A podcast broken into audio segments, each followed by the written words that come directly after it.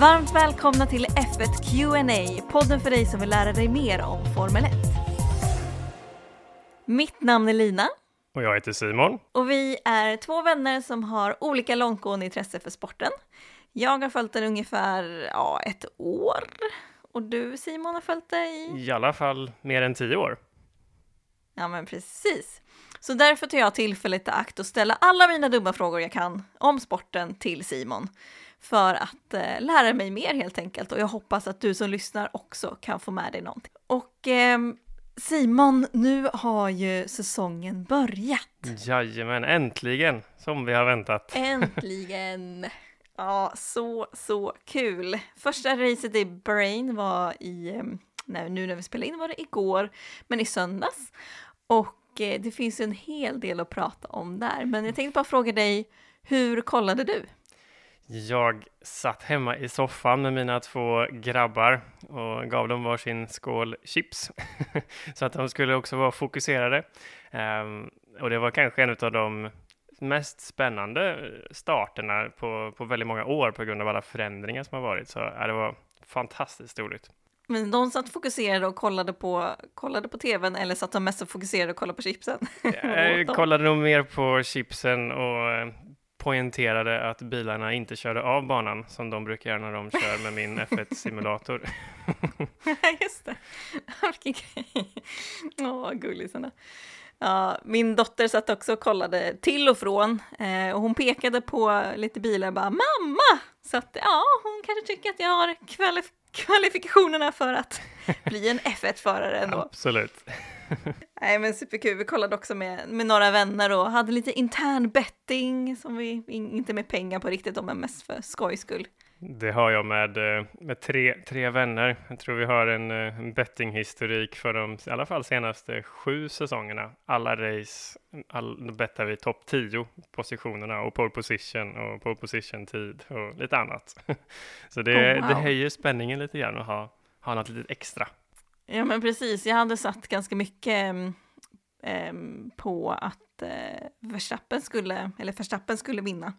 Men jag hejade ju inte på honom. Men då, då, skulle jag i alla fall inte bli lika ledsen om han vann.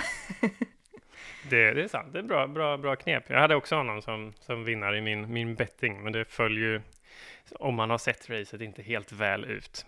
Nej, precis. För om vi bara ska gå in och prata lite grann om racet innan vi drar igång och mm. prata om Dirty Air som det här programmet faktiskt handlar om, så måste vi ändå summera lite grann vad som hänt i helgen. För att Ferrari kommer och är med och slåss om titeln i år verkar det som, för de satte ju både, de kommer ju både etta och tvåa i racet, vilket är fantastiskt. Mm, ja, jätteroligt att se. Man har ju varit lite fundersam. De har ju verkat väldigt starka på försäsongstesterna här, men eh, man vet ju aldrig hur det står sig när det väl blir verkligt race. Och speciellt inte med Mercedes som alltid brukar vara lite pessimistiska, eller de låter lite pessimistiska inför och sen så har de varit väldigt starka när det väl har dragit igång ändå, men det var de ju inte i år. Och eh, Ferrari var så starka som man trodde och jag kanske också hoppades, för det är väldigt roligt att ett sånt team som har varit med så länge och har en sån historia, att de och har kämpat väldigt hårt nu, inte riktigt lyckats här några år i rad här innan, att de kommer tillbaks nu, så det är superkul ju. Nej men precis, de har ju två väldigt bra förare mm. men har liksom inte haft bilen att kunna prestera, Nej. som jag har förstått det. Och då är det så kul när de verkligen får till det. Ja, de hade ju verkligt problem med sin motor där. De, de gjorde ju lite någonting som inte var helt enligt reglerna som de fick göra om och då blev deras motor riktigt långt efter förra säsongen. Så ja, okay. stor skillnad nu och nu har de ju byggt en ny, ny motor och man ser ju att de andra bilarna som har köpt Ferraris motor, vilket är ju primärt Haas och Alfa Romeo, jag vet inte om det är någon mer, jag tror inte det. Och eh, både Haas och Alfa Romeo var ju också riktiga överraskningar över hur bra de presterade. Så jag tror verkligen man kan se att, Eh, att Ferraris motorutveckling har varit riktigt bra. Ser man å andra sidan Mercedes så verkar deras motor inte riktigt hålla samma mått. Jag menar, de kör lite långsammare än vad de brukar. Och de teamen som köper Mercedes motor, typ McLaren och Williams, eh, var ju väldigt långt bak. Så ja, det är ju intressant att se om det här är, det är lite, lite data med ett race, men det ser ju ut som att Ferrari har gjort en bättre motor i år helt enkelt. Ja, men jag tänkte på det här med Mercedes, är det verkligen motorn som de har mest problem med? Jag tänkte att det är det med studsandet. Ja, men precis. Lyssnar man på vad de säger så, så tror de ju att det hänger med på studsandet, som, som vi säger, men att, att, de, eh, att helt enkelt det undertrycket som bildas i de här nya bilarnas, eh, de här tunnlarna under bilen, att när, det, när de sugs så nära marken att det, näst, att det slår i, så släpper det här undertrycket och då åker de upp igen och så blir det mycket luft i dem igen och så studsar, åker de ner och så studsar de upp igen. Och det såklart påverkar ju att de, alltså att, jag tror George Russell sa det att på raksträckorna så kämpar ju bilen mer med att trycka den ner i marken och studsar upp och ner än att åka framåt. Och det självklart påverkar ju topphastigheten. Så eh, de är säkert mycket, mycket jämnare med Ferrari om de får bukt med den här studsen. Men frågan är om de är bättre. Det får vi se. Nej men precis, för att just med det här, för jag har förstått det som det här med studsen, att man kan enkelt, eller enkelt, men man kan åtgärda det, men då tar man det på bekostning av prestandan för bilen. Mm. Man vill ju att bilen ska gå så nära marken som möjligt, för då får man mest eh, ground effect, alltså att bilen sugs ner i marken så man får bättre grepp. Men om man är för nära marken så ökar det också risken för att den slår i marken och då börjar studsa. Så man kan ju enkelt åtgärda det genom att höja bilen, men då får man ju sämre effekt av den här suget neråt från underredet. Så att ja, då, då har man ju kanske löst hastigheten på rakan men inte har något grepp i kurvan. Så då kanske det inte lönar sig ändå. Nej, precis. Okej, okay, men det är så det hänger ihop alltså. Hmm. Men om vi pratar om Red Bull då? Ja. Där, eh, till skillnad från Mercedes så funkar, alltså så har de ju en snabb bil, eller en bil som i alla fall kan slåss om eh, första platsen. Ja, verkligen. Men den tog sig inte in i mål dock, Nej, så frågan är vad som är bäst. Vilken mardrömsstart det var för Red Bull alltså. Jag menar, oj, oj, oj. Verstappen får bryta. De skyller ju på en fuel pump issue, men det var ju så olika fel så att det, man vet ju inte riktigt vad, vad det kan ha varit, men det är det man får, får lita på. Men eh, Verstappen fick ju problem med sin power steering, alltså servostyrningen också. Och, ja, och, och sen eh, Sergio Perez som också kör den andra Red Bull-bilen, hans motor bara stendog och låste bakvagnen så han sladdade runt. Och sen ser man Pierre Gasly i eh, Alfa Tauri som också kör med Red Bull-motor så börjar hela hans bil att brinna, hela motorpaketet. Så ja, men... det var ju inte den bästa starten för, för dem alltså. Men, ähm, Nej. men som du var inne på i början, de var ju väldigt eh, snabba när de, i, när, de väl, när väl motorn funkade. Det var ju super, super spännande mellan framförallt Leclerc och eh, Verstappen, ettan och tvåan under större delen av racet. Precis, och det är det vi kommer prata lite om sen under eh, liksom, rubriken av avsnittet. Precis. Hinta lite grann om det. Red Bull åkte ut, de mm. did not finish. Eh, och Mercedes lyckades då få, få med Lewis på pallen, ja. vilket de inte hade förväntat sig. Man skulle väl nästan kunna säga att Mercedes resultat var ju, det sa ju också eh, Toto Wolf, deras team, teamchef, att de fick ju nästan lite eh, gratis poäng där i slutet. De hade ju egentligen kommit, så blir det femma och sexa om bara Red Bulls motor hade hållit hela vägen i mål. Nu blev det ju en trea, fyra, vilket är ju ganska bra. Um, vad var det jag skrev till dig Lina? Det var att Red, äh, Mercedes har inte lett med så här många poäng över Red Bull under hela förra säsongen. så det är också en lite rolig eh, detalj. 15 poäng har ju Lewis över Verstappens noll nu då. Ja, det är För jag tänkte också så här, men vadå det är första racet, det kanske inte är så jätteavgörande ändå, vilket det kanske inte är, för det är en lång säsong. Alla poäng spelar roll. Sen vet man ju inte, Lewis kanske åker ut i något annat race, så att det jämnar ut sig sen, men mm. ja, sjukt spännande ändå. Och sen på femte plats så kommer Haas. Ja, de som du What? hoppades skulle, skulle gå från sist till först nu inför Eller säsongen. hur? Femma är ändå, det är ändå väldigt bra för dem, eller? Ja, ja, ja, det är helt fantastiskt bra. Jag tror eh, de har ju in, de tog ju mer poäng igår än vad de tog sammanlagt under både 2020 och 2021 säsongerna. Så det är ju ett fantastiskt resultat för dem.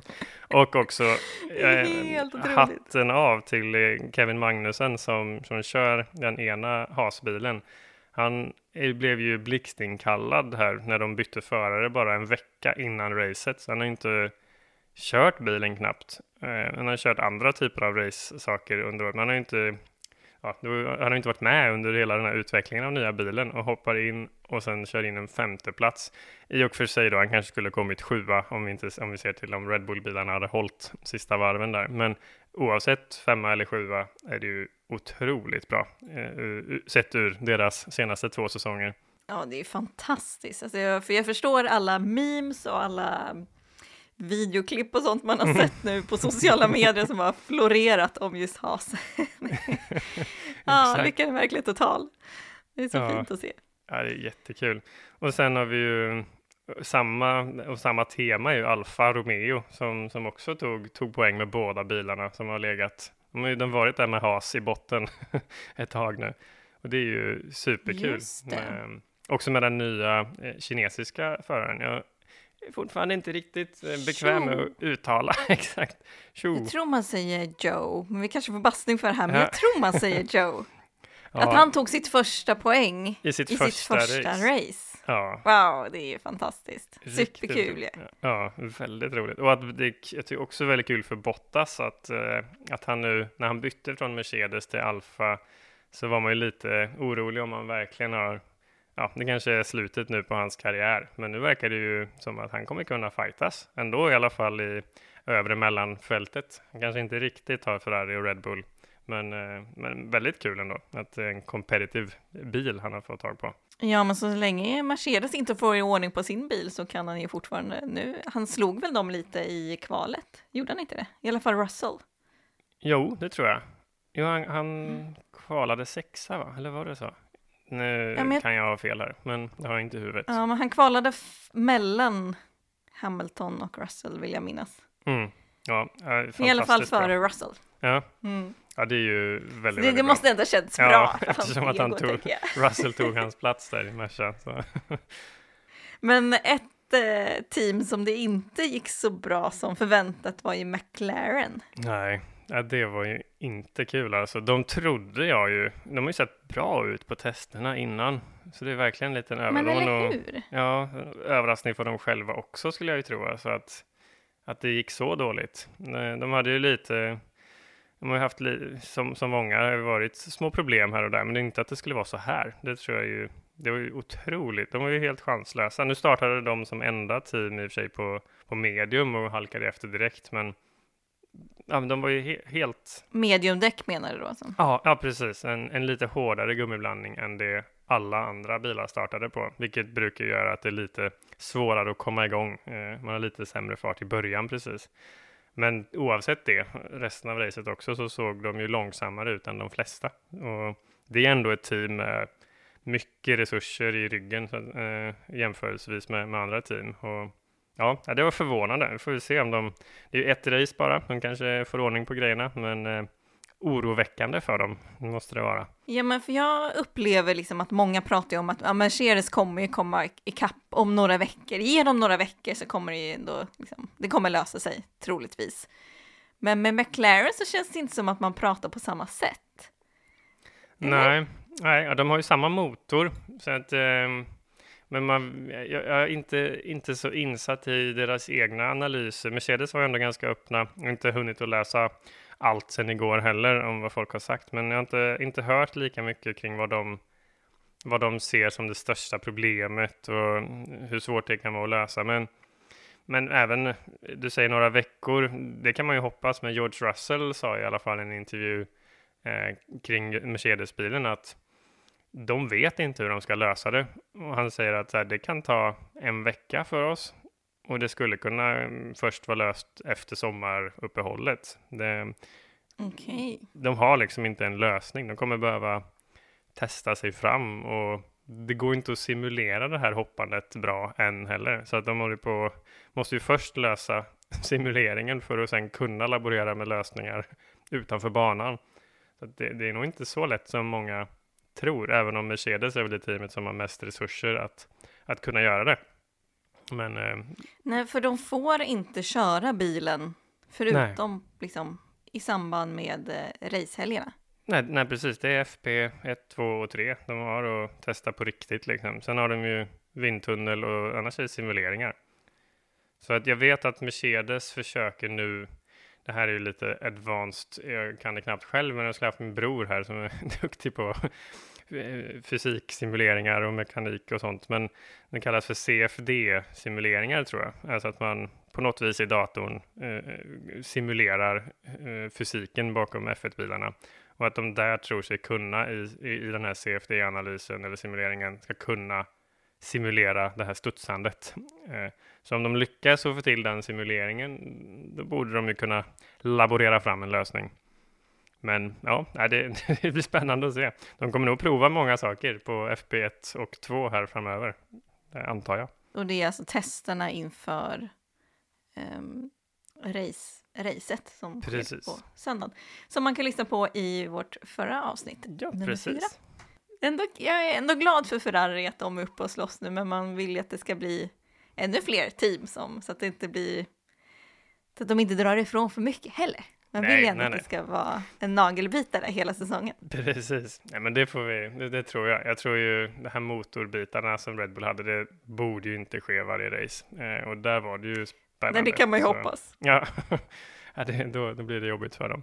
Men eh, ja, spännande. Och en, en, annan sak jag tänkte på nu som kom inför racet igår här var ju som vi pratade också om i förra avsnittet att man trodde att det skulle komma nya regler. Och det kom ju en ny regel här kring eh, säkerhetsbilen. Läste du det? Eller hörde du det? Ja, ja, men precis. Kan inte du förklara vad, vad den nya regeln innebär? Jag hänger faktiskt inte riktigt med på den.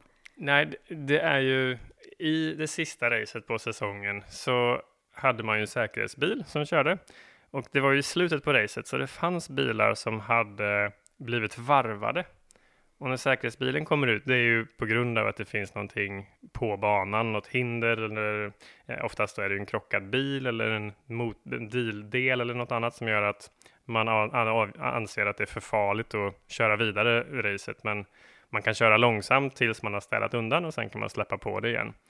Och i vanliga fall så när man har en sån säkerhetsbil ute, då samlar ju man ju ihop fältet. Men, och då låter man de varvade bilarna köra om säkerhetsbilen så att alla kommer in på samma varv igen. Men i regelverket förra året så stod det ordet any cars. Och det här är ju liksom detaljer alltså.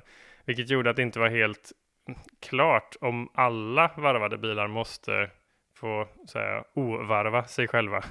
Eller om några få utvalda kan få göra det. Och praxis har tidigare varit att alla får göra det. Men i sista racet var det så speciellt som man har sett det, att det var precis i slutet. Och då tog eh, Michael Massey som var race director, han tog beslutet att hälften av de varvade bilarna ungefär, de fick ovarva sig själva och sen startade de racet. Och det var det som blev mycket diskussioner runt om. Så nu har man ändrat just den skrivelsen från att any cars får eh, ovarva sig själva till att all cars eh, får ovarva sig själva. För att egentligen bara förtydliga att eh, när man har en Safety Car då, då ska alla varvade bilar ovarva sig själva om de blir ombedda att de får ovarva sig själva. Det är så det är specificerat. För det finns tillfällen då man har en Safety Car lite kortare period och då struntar man i att bilar eh, ska ovarva sig själva igen. Men i fallet då Race Directorn ger den här officiella meddelandet till alla förare, alla team att nu ska alla, nu ska ovarvade bilar ovarva sig själva, då måste det inkludera alla bilarna. Så det, det är förändringen, vilket är egentligen, ja det är jättebra, för nu är det tydligt, men det kommer inte ändra någonting i de flesta fall, för det är så det har brukat funka i alla race. Bara inte nu det sista avgörande racet förra säsongen. Okej, bara så att jag hänger med. Så att om jag ligger och puttrar på där på plats 20 mm. och har blivit varvad innan, det mm. kommer ut en safety car eh, och liksom eh, då kanske, du, då kanske du ligger mitt i klungan så att säga. Precis. Eh, men du ligger egentligen ett varv efter. Och om det här meddelandet kommer ut då, då får du liksom köra ifrån klungan och köra ikapp allihopa så att du kommer sist där du ligger. Så att inte du ligger mitt i klungan. Men du egentligen Just det, är ett så att jag inte ligger och stör dem som, som Ja, eh, redan har kört förbi mig, men inte gjort det två gånger. precis, precis. Okej, ja, men då, ja, men då hänger jag faktiskt med. Det, det förklarar ju en del. Det förtydligar ju regeln. eh, Det gör det absolut. Och, eh, och det är bra, för då vet man att inte det blir några sådana här godtyckliga bitar, utan då, om någon bil ska ovarva sig så blir det alla. Alltid. Och nu för att komma in på det som avsnittet handlar om, den, liksom, den största förändringen som vi har sett, eh, en väldigt, väldigt stor snackis, är ju liksom den nagelbitande, liksom, de nagelbitande scenerna vi såg mellan Leclerc och Verstappen. Berätta Simon, vad var det som hände där? Ja, men det vi fick se var ju sjukt rolig racing där de låg tätt ihop. De följde varandra med under en sekunds eh, mellanrum under längre perioder, vilket tidigare varit väldigt svårt på grund av att man har, ja, men det har varit, eh, man har helt enkelt haft sämre förutsättningar när man har legat och jagat en annan bil. Och sen har vi, fick vi se dem köra om varandra. Jag kommer inte ens ihåg nu, men jag tror åtminstone tre, fyra gånger vardera körde de om varandra.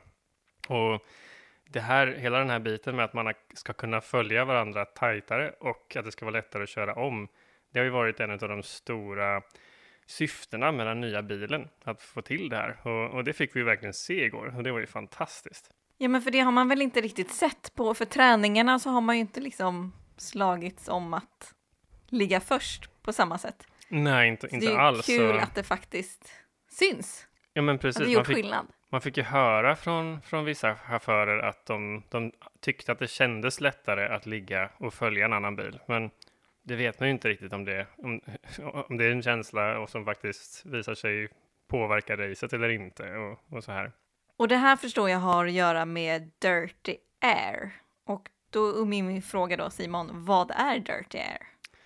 Ja, det låter ju som att det virvlar runt smuts i luften, men det är inte det man menar, utan eh, dirty air, det man menar är när luften är turbulent, alltså att den, den har olika riktningar kan man säga. Det, så att när, när bilen åker rakt fram och det inte finns någon annan bil alls, då är luften helt stilla framför, eller såklart kanske rör sig lite med vinden, men i princip stilla. Och då kallas det för clean air.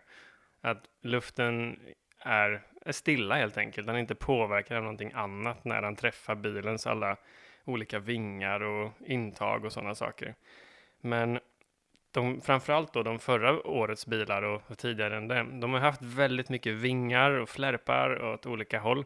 Och också såklart fyra hjul som även finns i år som snurrar och därmed också skapar en virvlar i vinden. Och de här vingarna de skickar upp luften åt sidorna och uppåt och det skapar helt enkelt att luften blir turbulent. Och det är det man kallar för dirty air. Och anledningen till att man kallar det för det är ju att när bilen då åker in i dirty air versus clean air så påverkar den all den här aerodynamiken som finns i bilen eh, på ett negativt sätt. Att det blir helt enkelt inte lika högt tryck mot alla vingar och intag av olika slag som faktiskt då påverkar två bitar. Den ena är att aerodynamiken inte får tillräckligt med tryck för att ge så mycket downforce som den kan göra under clean air. Och det gör ju att bilen har ett lite sämre grepp. Så att den helt enkelt svänger ju sämre. Den har helt, e-, inte riktigt samma möjlighet att köra i en kurva i lika hög hastighet som den kan i clean air. Men det är också så att när den här turbulensen då skapar ett lägre tryck mot, mot bilen så kommer det in mindre luft i alla kylare och sådana här saker, bromskylare och även till växellåda, motorolja och annat. Så att bilen blir varm också, för att den är gjord för att få så, här mycket luft som bilen normalt sett får då i clean air.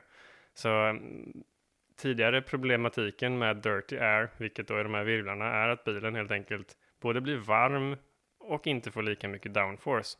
Och det är lite intressant att dirty air och det som också kallas för slipstream, om man har hört det. Att, eh, det är samma sak, och, men effekten utav de här turbulenta dirty airen eh, blir ju att du får lägre då tryck, vilket gör att på en raksträcka så är det fördelaktigt. Då kallas det för slipstream.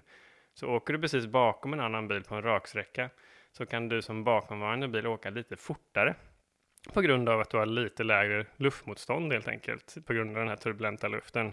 Men så fort det börjar svänga så kallar man exakt samma fenomen för dirty air. För där är det negativt då. Att eh, så fort det börjar svänga så har du sämre förutsättningar som, som bakomvarande bil.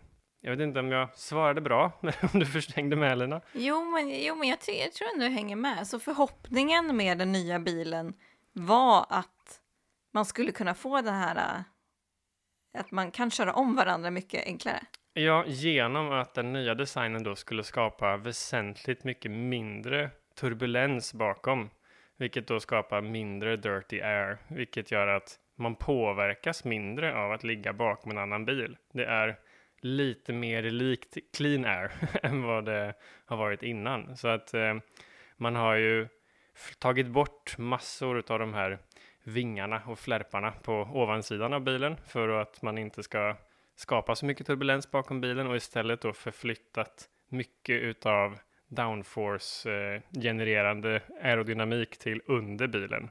Eh, vilket har skapat det här hoppandet vi pratade om innan för de som inte har lyckats helt då. Ehm, och resultatet av, som vi såg nu på det här racet är att det verkar funka eftersom vi fick se mycket mer omkörningar än vad vi tidigare har fått se. Så, ehm, så det, det, ser ju väldigt lovande ut att den här ändå förändringen har, har, har funkat. Så kan vi förvänta oss lite mer liksom, eh, spännande racing framöver, tror du? Ja, men det tror jag. Det tror jag, baserat på vad vi fick se igår, absolut. Jag tror vi kommer få se andra typer av, eh, av, av eh, depåstrategier. För vi har ju ytterligare en sak som, som påverkar väldigt mycket, som vi säkert ska prata om i ett separat avsnitt också, men som är däcken. Och däcken är ju... Ja, det måste ny... vi prata om. ja, men jag måste ändå toucha lite på det, för det, det påverkar de här varandra. Att det verkar som att kortfattat att de nya däcken är lite, man får inte värma dem lika mycket i depån och att det helt enkelt tar lite längre, man de är inte riktigt lika vassa precis när de kommer ut ur depån. Vilket gör att eh, man kommer nog få se lite andra strategier, att det, både, att det är lite lättare att köra om, men det är lite svårare precis efter nya däck och ja, kanske lite ett sidospår, men kort svar får vi säga att ja, det ser ut som att vi kommer få se mer spännande racing, mer omkörningar eh, i år än vad vi har fått göra andra år. Så kul! Det känns ju verkligen som att underhållningsfaktorn som jag förstår att F1 är ute efter verkligen ökar på grund av det här. Ja, ja men det, det tror jag verkligen. Det, om inte annat så är det ju väldigt mycket nu och ja, man är så nyfiken på hur de olika sakerna ska slå. Men, eh, men det ser ut som att det, vi kommer få en väldigt spännande säsong framför oss. B både i form av att det blir spännande racing, men också spännande för att se hur hur alla teamen ska, ska lösa de tekniska nötter de har att försöka knäcka här nu framför sig. Ja, det ser vi fram emot. För det är som sagt, det är bara ett race som har eh, gått av stapeln ännu och på söndag nu när vi spelar in det här avsnittet så kommer ju vi ha ytterligare ett race. Så mm. hoppas vi att Red Bull är med och inte får eh, problem med sin bil igen och stryks ur tävlingen. Den Nej, det får vi, dagen. det får vi verkligen hoppas. Det, det ska bli så spännande att se om vi, om vi redan nu får se något annorlunda eller om vi får, får se liknande prestanda ifrån eh, från de, eh, de olika teamen. Så ja, på söndag då är det Saudiarabien, så de håller sig där nere i, i, i det området av världen. Ett race till. Just det, det är ju bara en vecka emellan så det, det, de får jobba på. Precis. Vi får hoppas att eh, Fettel eh, kommer tillbaka ja, stark han, igen efter hans covid-session. Precis, covid-19 där. Det, jag vet inte hur långt det brukar ta, men vi får hoppas det. Eh, om inte annat sen så är det ju två veckor efter Saudiarabien till Australien i april. Så att eh, då är han ju Just. säkert tillbaka. För Nico Hulkenberg som jag nu också följer på Instagram, han verkade vara hemma igen när jag såg eh, någon story. Så jag, jag tror i alla fall att eh, han inte räknar med att köra på söndag. Nej, Men nej. vem vet? Ja, han, det är kul. Alltid kul när Hulken är tillbaka igen. Han, han får ju rycka in. Han har ju fått köra, köra som standing för många och brukar göra det väldigt bra. Så uppenbarligen duktig på att köra med olika material. Ja, men det är väldigt kul, för, kul att se honom tillbaka. Verkligen. Men eh, jag har inte pratat om, eh, om, om det teamet någonting i början där, men de såg ju också ut att de har, de har lite att jobba på. Austin Martin. Ja, precis. Det gick ju väl inte jättebra för dem. Jag ska se var de hamnar någonstans. De, ja, 17 plats. Ja, det inte- Lance kom ändå på 12 plats. Mm, Men, eh, men de hade Nico inget, kom ju sist. Då. precis, de hade inte, inget jättebra, ingen jättebra dag och ingen bra start på, på säsongen för dem. Men vi får se om det Nej. blir, eh, blir annorlunda när, när Vettel är tillbaka. Det får vi hoppas. Men eh, jag tycker vi avrundar avsnittet där. Mm. Och så får vi hoppas att du som lyssnar har lärt dig någonting. Och att eh, vi hörs igen nästa vecka helt enkelt. Så eh, fortsätt att eh, tipsa dina vänner om oss och eh, följ oss på Instagram där vi heter F1QNA. Och ställ, ställ gärna era frågor till oss på Instagram också, som vi kan, ni vill att vi ska ta upp. Jag vet i alla fall att jag vill prata om däck snart. Ja, det, det, kommer, det kommer upp ändå i varenda, varenda avsnitt känns det som. Ja, precis. Det känns som att det är liksom det, det är ganska väs en väsentlig strategidel. Absolut, och det är ju helt nya däck också för säsongen, så det är mycket att snacka om där också. Så ja, det får vi ta. Det får vi göra. Men eh, tack Simon för den här gången så hörs vi snart igen. Det gör Så vi. tack för du som har lyssnat. Så ha det så bra. Hej då! Hej då!